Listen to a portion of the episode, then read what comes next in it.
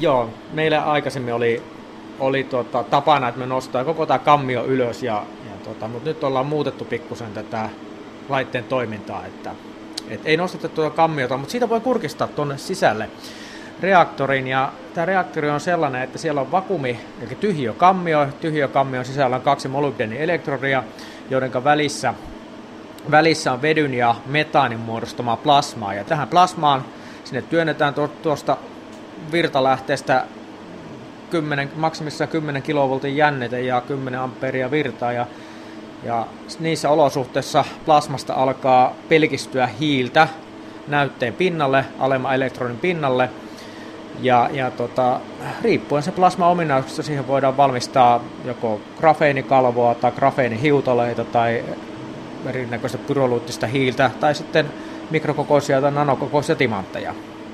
Ja sitä ollaankin täällä, täällä kehitetty juuri tällä, tällä reaktorilla, että kuinka kasvatetaan timantteja nimenomaan sellaisia pitkiä timanttineuloja. Siihen tarvitaan tätä reaktoria, tarvitaan sitten tuossa takana olevaa uunia, jolla saadaan ne, ne timaatit sitten sieltä eroteltua ja sen jälkeen tarvitaan sellaista mikromanipulaattoria, jolla ne timaatit poimitaan sieltä kuten puolukat tuolta mättäistä ja, ja sitten niille tehdään kaikkea jännää niille timaattineuloilla. No mitä jännää niille sitten ihan konkreettisesti tehdään? No ihan konkreettisesti niitä voidaan istuttaa tällaisen atomivoimamikroskoopin neulan pitimeen, jolloin jo kymmeniä vuosia käytetty piipohjainen neula korvataan timanttisella neulalla ja sillä päästään esimerkiksi korkeampaan tarkkuuteen. Se on paljon, mekaanisesti paljon vahvempi. Sillä voidaan tuoda ihan uusia ominaisuuksia. Timantti on valoa johtava, kun taas pi ei ole. No, timantti on myös lämpöä johtava, mutta se on sähköisesti eriste. Että ihan, ihan toisenlainen neula kuin, kuin perinteinen piineula. Ja, ja tota, toinen sitten, että sitä timanttineulaa voidaan ainakin teoriassa ja pyritään käytännössäkin käyttämään oikeana sellaisena hyvin, hyvin hienona timanttiveitsenä tällaisessa tarkkuustyöstössä, metallintyöstössä, että voidaan metallintyössä koneella tehdä tällaisia mikro- ja nanokokoisia rakenteita, joihin täällä meidän Joensuun, Joensuun fysiikan ja matematiikan laitoksella tähdätään. Eli voidaan tehdä tosiaan sellaisia piikkejä, joita voidaan käyttää sekä optisessa että myöskin mekaanisessa mielessä. Kyllä, nimenomaan näin ka- kauanko tässä prosessissa menee aikaa? Kun mietitään sitä, että kauanko timanttia tuolla maankuoren alla pusketaan läpi, niin siinä menee kuitenkin joku aika. No maankuori tekee niitä, niitä todellakin miljoonissa vuosissa, mutta tekee isoja timantteja. Meillä ne on tällaisia mikrokokoisia ja mitä nyt uskaltaisin heittää, että pisimmät prosessit, mitä tällä on tehty, jotta päästään tällaisen muutaman kymmenen mikrometrin kokoisiin neuloihin, taitaa kestää noin sata tuntia, eli puhutaan useista vuorokausista. Ja sen ajan tämän laitteen täytyy toimia kohtuustabiilisti. Että tässä on tehty töitä viime vuosien aikana, että tätä laitetta on kehitetty yhä eteenpäin sillä tavalla, että se toimii stabiilisti sen, sen, sen tuota, timanttien tarvittavan kasvatusjakson ajan. Toinen, minkä mainitsit on grafeeni, eli myös grafeenia tehdään tässä. Grafeenihan on viime oikeastaan niin kuin tämän ja edellisvuosikymmenen suurimpia saavutuksia ja sensaatioita, että siltähän odotetaan vaikka mitä. Tällä voidaan tehdä jossain määrin grafeenia. Varsinainen grafeenireaktori on tuolla takana, tuommoinen lasiputki uuni, ja siellä, siellä pystytään tekemään muutaman hiiliatomi atomikerroksen paksuisia grafeenikalvoja, ja niitä, niistä pyritään sitten tekemään mahdollisesti erilaisia komponentteja, tutkitaan grafeenin optisia ominaisuuksia täällä, kun se optiikka on meidän leipälaji, niin, niin pyritään sitten tutkimaan, miten, miten grafeenia voidaan käyttää optiikassa. Millaisia sovelluksia sille sitten on tällä hetkellä olemassa? No, sellaiset konkreettiset sovellukset, mitkä on tekemässä ilmeisesti läpimurtoa, voisi olla tämmöinen piipohjaisen elektroniikan korvaa, korvaaminen grafeenipohjaisella, ja, ja, eli kokeita tehdään ympäri maailmaa. Ja toinen sitten on nämä, nämä tuota, taipuiset näytöt. Näyttö, näyttöteknologiassa odotetaan, että saadaan, maailmassa saadaan tehtyä laajoja grafeenipintoja, jotka on riittävän hyvälaatuisia ja tasaisia. Niin siellä, siellä niitä kyllä odotetaan innolla. Miten paljon nuo nanotekniikat tulee sitten yhdistyä, äh, jos puhutaan vaikka timanteista ja, ja sitten tästä grafeenista, niin miten paljon kaiken näköisissä nanorakenteissa voidaan niitä Melkein voisi sanoa, että vaikka missä, että grafeenille tuntuu vaan löytyvän niitä kaiken näköisiä käyttökohteita ihan, ihan mihin vaan sitä yritetään survoa, niin aina joku keksii, että missä sitä voidaan käyttää. Ja, ja nanoahan se on, hyvin pientä nanoa jopa, kun ajatellaan, että, että yksi hiilikerroksen paksuus ollaan, ollaan tota nanometrin kymmenesosissa, niin ollaan vielä niin nanon alapuolella. miten helppo tai vaikea semmoisia nanorakenteita on sitten muokata? Tehdä sellaisia nanorakenteita juuri kuin halutaan. No, tämä on yllättävää, että, tämmöisen nanometrin paksuisen hiilikalvon tekeminen on äärimmäisen helppoa. Että tästähän Nobeleitakin tehty ja saatu. Että tuota, periaatteessa se on lyijykynän piirto paperilla ja teippi siihen ja, ja siihen teippiin tarttuu lyijykynän jälkeen ja siinä saattaa olla muutaman atomikerroksen paksuinen grafeenipinta. Mutta se, että tästä siirrytään sovellukseen, niin siinä on se iso ongelma. Se vaatii teknisiä ratkaisuja ja keksintöjä. Esimerkiksi kun ajatellaan tällaisia vettä johtavia pintoja, jotka johtaa vettä tiettyyn suuntaan, niin varmaan näitä erilaisia materiaaleja voidaan käyttää tällaisessa hyödyksi, mutta miten tämmöisiä pintoja ylipäätään suunnitellaan tai saadaan toteutettua? No, tämä on varmaan jossain määrin, jos ajatellaan pintojen suunnitteluun, niin se on ehkä ottaa tukevia ensiaskeleita. En sano, että haparoivia, vaan tukevia ensiaskeleita. Että jos tuolla naapurilaitoksella, kemialaitoksella suunnitellaan just tällaisia funktionaalisia pintoja, että, että miten, mistä se pinnan toiminta koostuu, miten sitä karakterisoidaan, ja sitten, sitten tulee sellainen käänteisongelma, että me halutaan tietynlainen pinta, niin, niin tota, millä tavalla se pitäisi suunnitella, että se tuntuu esimerkiksi sellaiselta, tai sillä on sellaisia toimintoja, mitä halutaan. Että nämä ei ole itsestään selviä asioita. Näitä on tutkittu tässä täällä Joensuussa jo, jo kohta kymmenkunta vuotta. Ja tässä hypättiin heti jo tuonne naapurilaitoksen puolelle. Kun puhutaan nanorakenteesta esimerkiksi, niin mitenkä, tai optiikasta ylipäätään, hmm. niin miten paljon tässä ollaan tällaisten poikitieteellisten asioiden kanssa tekemisissä, että pitää hakea sitä yhteistyötä nyt sitten vähän naapuriyksiköstä tai maailmalta kauempaa? No hyvin paljon pitää olla, että tuota, asiaa, asiaa tie, tarkemmin tietämättönä voisin sanoa, että jos tämä pintojen ominaisuudet, niin en tiedä onko se puoliksi fysiikkaa ja puoliksi kemiaa, mutta hyvin suurelta osin näin on. Että tuota, ei, ei fyysikot voi kuvitella toimivansa vaan, vaan itekseen ja, ja rakentelevan pintoja, vaan siinä tarvitaan myös sitä kemian osaamista, totta kai. Joku voisi kuvitella, että tällainen, äh, esimerkiksi puhutaan vaikka fotoniikasta, niin ollaan, ollaan semmoisen ehkä luontoa enemmän mittaavan, tämmöisen tutkivan äh, aiheen parissa tekemisissä, mutta se yhdistyy ihan voimakkaammin hyvin monille eri tieteenaloille.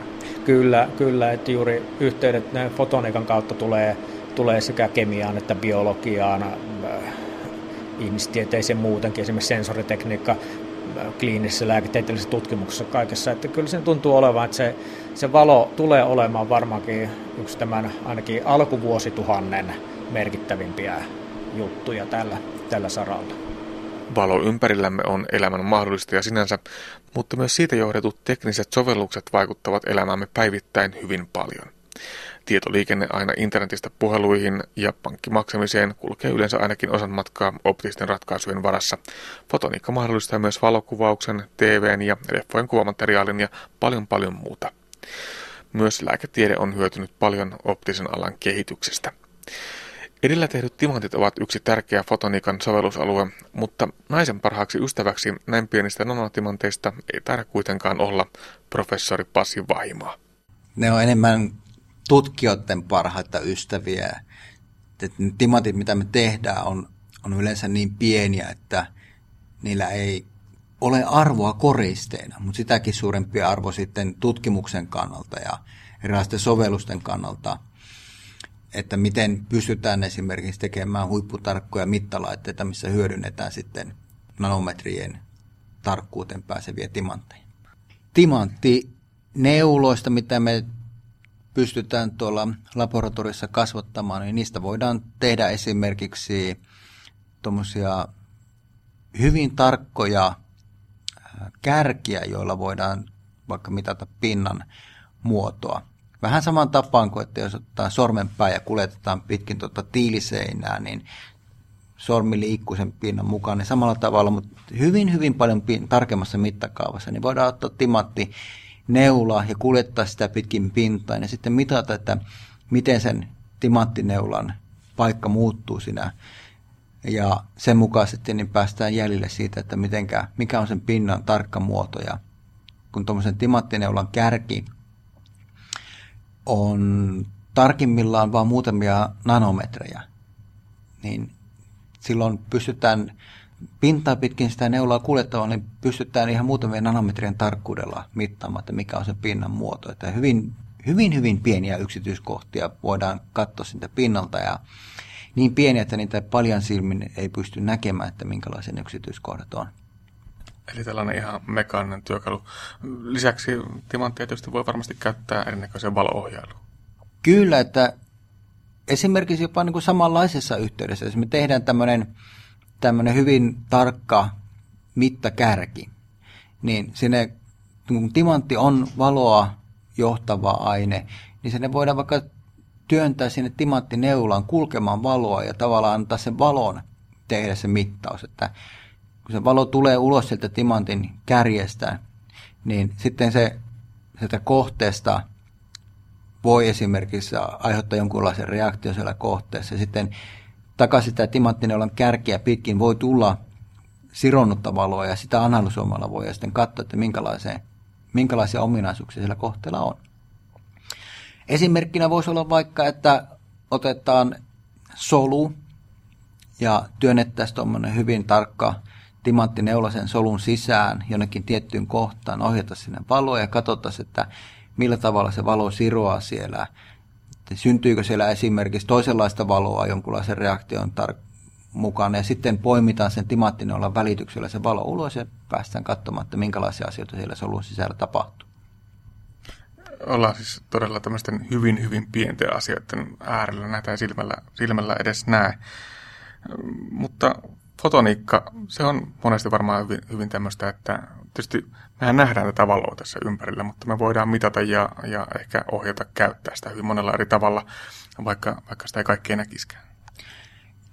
Kyllä, että enemmän ehkä on aina kysymys siitä, että ei tule edes ajatelleeksi, että miten monessa eri yhteydessä valoa voidaan käyttää. Tai miten monessa eri yhteydessä se on tavalla tai toisella mukana meidän ihan jokapäiväisessä elämässä. Voisin ottaa vaikka esimerkkinä matkapuhelimen. Jos ottaa käteen matkapuhelimen, näkee, katsoo ensimmäiseksi näyttöä siinä. No näyttö on valoa, että valon mukana tuodaan tietoa siitä, että mitä tapahtuu. Yleensä siellä on mukana myös kamera, jolla otetaan kuvia. Mutta sitten kun mennään pitemmälle siitä, että kun lähdetään välittämään sitä viestiä matkapuhelimessa, niin sen jälkeen kun signaali on päässyt ensimmäisen tukiasemaan, niin se muutetaankin valoksi, joka kulkee sitten optisia kuituja pitkin ympäri maailmaa. Ja jos hyvin, hyvin konkretisoinutta, että mikä merkitys valolla on, niin ei meillä olisi elämä, jos ei aurinko paistaisi, eikä meillä olisi Facebookia, jos ei tota, optista tiedonsiirtoa olisi paikasta toiseen. Muunlaisia sovelluksia etsimään, niin valoahan käytetään esimerkiksi diagnostiikassa. Sen avulla voidaan tunnistaa, että kun laitetaan valoa johonkin kohteeseen, jonkunlaiseen molekyyliin, niin se reagoi valoon tietyllä tavalla. Se voi esimerkiksi säteillä jonkunlaisia muun väristä valoa, ja sen perusteella katsoa, että se aineen koostumus on tällainen. Tai sitten teollisuudessa voidaan ohjata valoa johonkin kohteeseen ja tunnistaa sitten esimerkiksi teollisuusprosessia, että millä tavalla sillä prosessit tapahtuu ja voidaan niin kuin käyttää valvonnassa sitä hyväksi. Tuota, kun katselee tuota ikkunastakin tulevaa valoa, niin sehän on vähän niin kuin kaiken mahdollista. Ja, mutta ilmeisesti fotoniikassa on vähän sama ajatus, että sitä voidaan yhdistää ja soveltaa ja käyttää hyväksi niin monilla eri tieteenaloilla, että se on tämmöinen monessa paikkaa ehkä tämmöinen liima, mikä yhdistää asioita. Joo, hyvin monessa paikassa. Ja oikeastaan fotoniikka itsessään niin ei ole tavallaan niin kuin joka paikassa semmoinen taikasana, joka niin kuin mahdollistaa kaiken, vaan se voima tulee siitä, että fotoniikkaa voidaan hyödyntää hyvin monessa erilaisessa yhteydessä. Että voidaan tehdä mittalaitteita, jossa käytetään valoa ja sitten siihen yhdistyy samaan aikaan jonkunlaista elektroniikkaa, mekaniikkaa, ää, informaatioteknologiaa, ehkä lääketiedettä, biologiaa, kemiaa. Ja sitä kautta niin se fotonikan tavalla lonkerot menee hyvin moneen paikkaan, moneen alalle ja löytyy niin kuin erilaisia sovelluskohteita ja tavallaan se merkitys on hyvin paljon laajempi kuin pelkästään fotoniikka. Jos ajatellaan Joensuuta ja fotoniikkaa, niin ilmeisesti nämä kaksi tietoa tuovat aika voimakkaasti yhteen. Täällä on tehty fotoniikan parissa tutkimusta jo hyvin pitkä aikaa ja Se on ilmeisesti myöskin kansainvälisesti aika tunnustettua. Viimeisimpänä esimerkkinä tästä nousee meillä ainakin tuo Olympuksen ilmoitus tulla tänne teidän tontille tekemään, tekemään tutkimusta. Meillä on hyvin määrätietoisesti aina oikeastaan Joensuun yliopiston alkuajosta lähtien keskitytty fysiikan tutkimuksessa tekemään nimenomaan optikan tutkimusta. Sen takia, että siinä aikana, kun oltiin vielä hyvin pieniä, niin ei voi lähteä tekemään, yrittää teke, tehdä huippututkimusta kaikissa mahdollisilla alueilla. Vaan pitää löytää joku kohta, jonne keskittyä. Ja tämä keskittyminen on sitten mahdollistanut sen, että noustaan kansainvälisesti merkittäväksi yksiköksi. Ja siitä kansainvälisestä merkityksestä, niin se ei sitten kantaa tällaisia hedelmiä, niin kuin tämä Olympuksen tapaus. Että kun ollaan riittävän hyviä, nimenomaan kansainvälisesti hyviä, niin sen jälkeen muutkin maailmassa alkaa uskomaan ja näkee, että, että heidän omaa tutkimus- ja kehitystyötään kannattaa tehdä yhteistyössä meidän kanssa, joka sitten taas hyödyttää heitä siinä, että heillä on sitä osaamista käytössä, mitä meitä, meillä on täällä. Ja se hyödyttää meitä sillä tavalla, että, että tulee toimijoita, jotka tavallaan syöttää meille, meille tota, uusia ongelmia, syöttää meille uusia ajatuksia siitä, että minkälaisia nämä sovelluskohteet sitten fotoniikassa voi olla. Pasi Vaihimaa, miten kirkkaalta näyttää fotoniikan tutkimuksen tulevaisuus Suomessa? Fotoniikan tutkimuksen tulevaisuus Suomessa on hyvin valoisa. Me pystytään olemaan Suomessa kansainvälisellä huipulla, toimimaan globaalisti sillä tavalla, että ollaan merkittävä tekijä, ollaan kansainvälisessä kilpailussa menestyviä sekä tutkimuksessa että fotonikan koulutuksessa.